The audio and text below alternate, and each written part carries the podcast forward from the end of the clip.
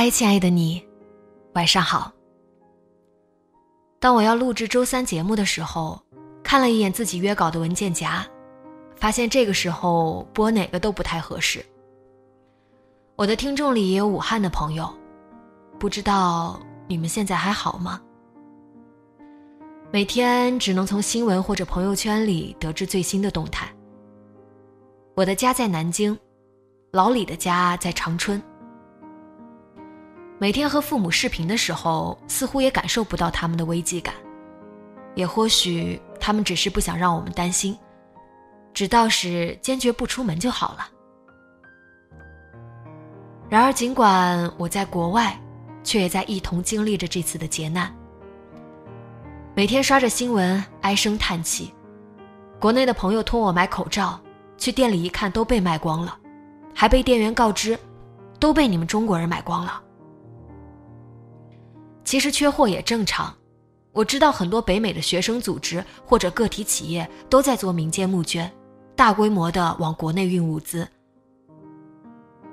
我刷到外网上的新闻，好像现在大家都避着亚洲人，也不管是不是中国人，看到亚洲面孔就害怕。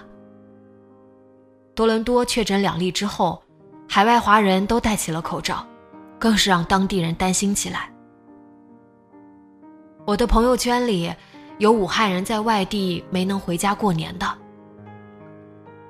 有子女在外地，老父老母在武汉却已经疑似，然而得不到救治的，让他们只能干着急。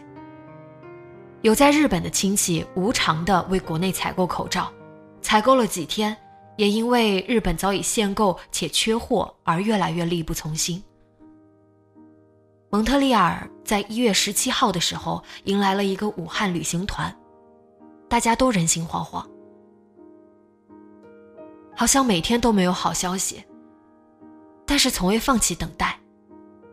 一线的医护人员和专家在与时间赛跑，而我们能做的就是相信他们，并且不要放弃对每一个明天的期待。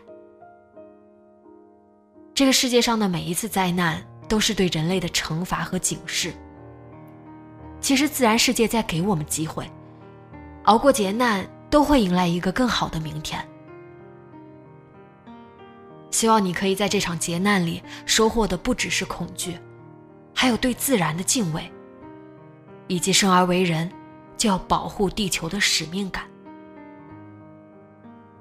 武汉加油！你也要加油。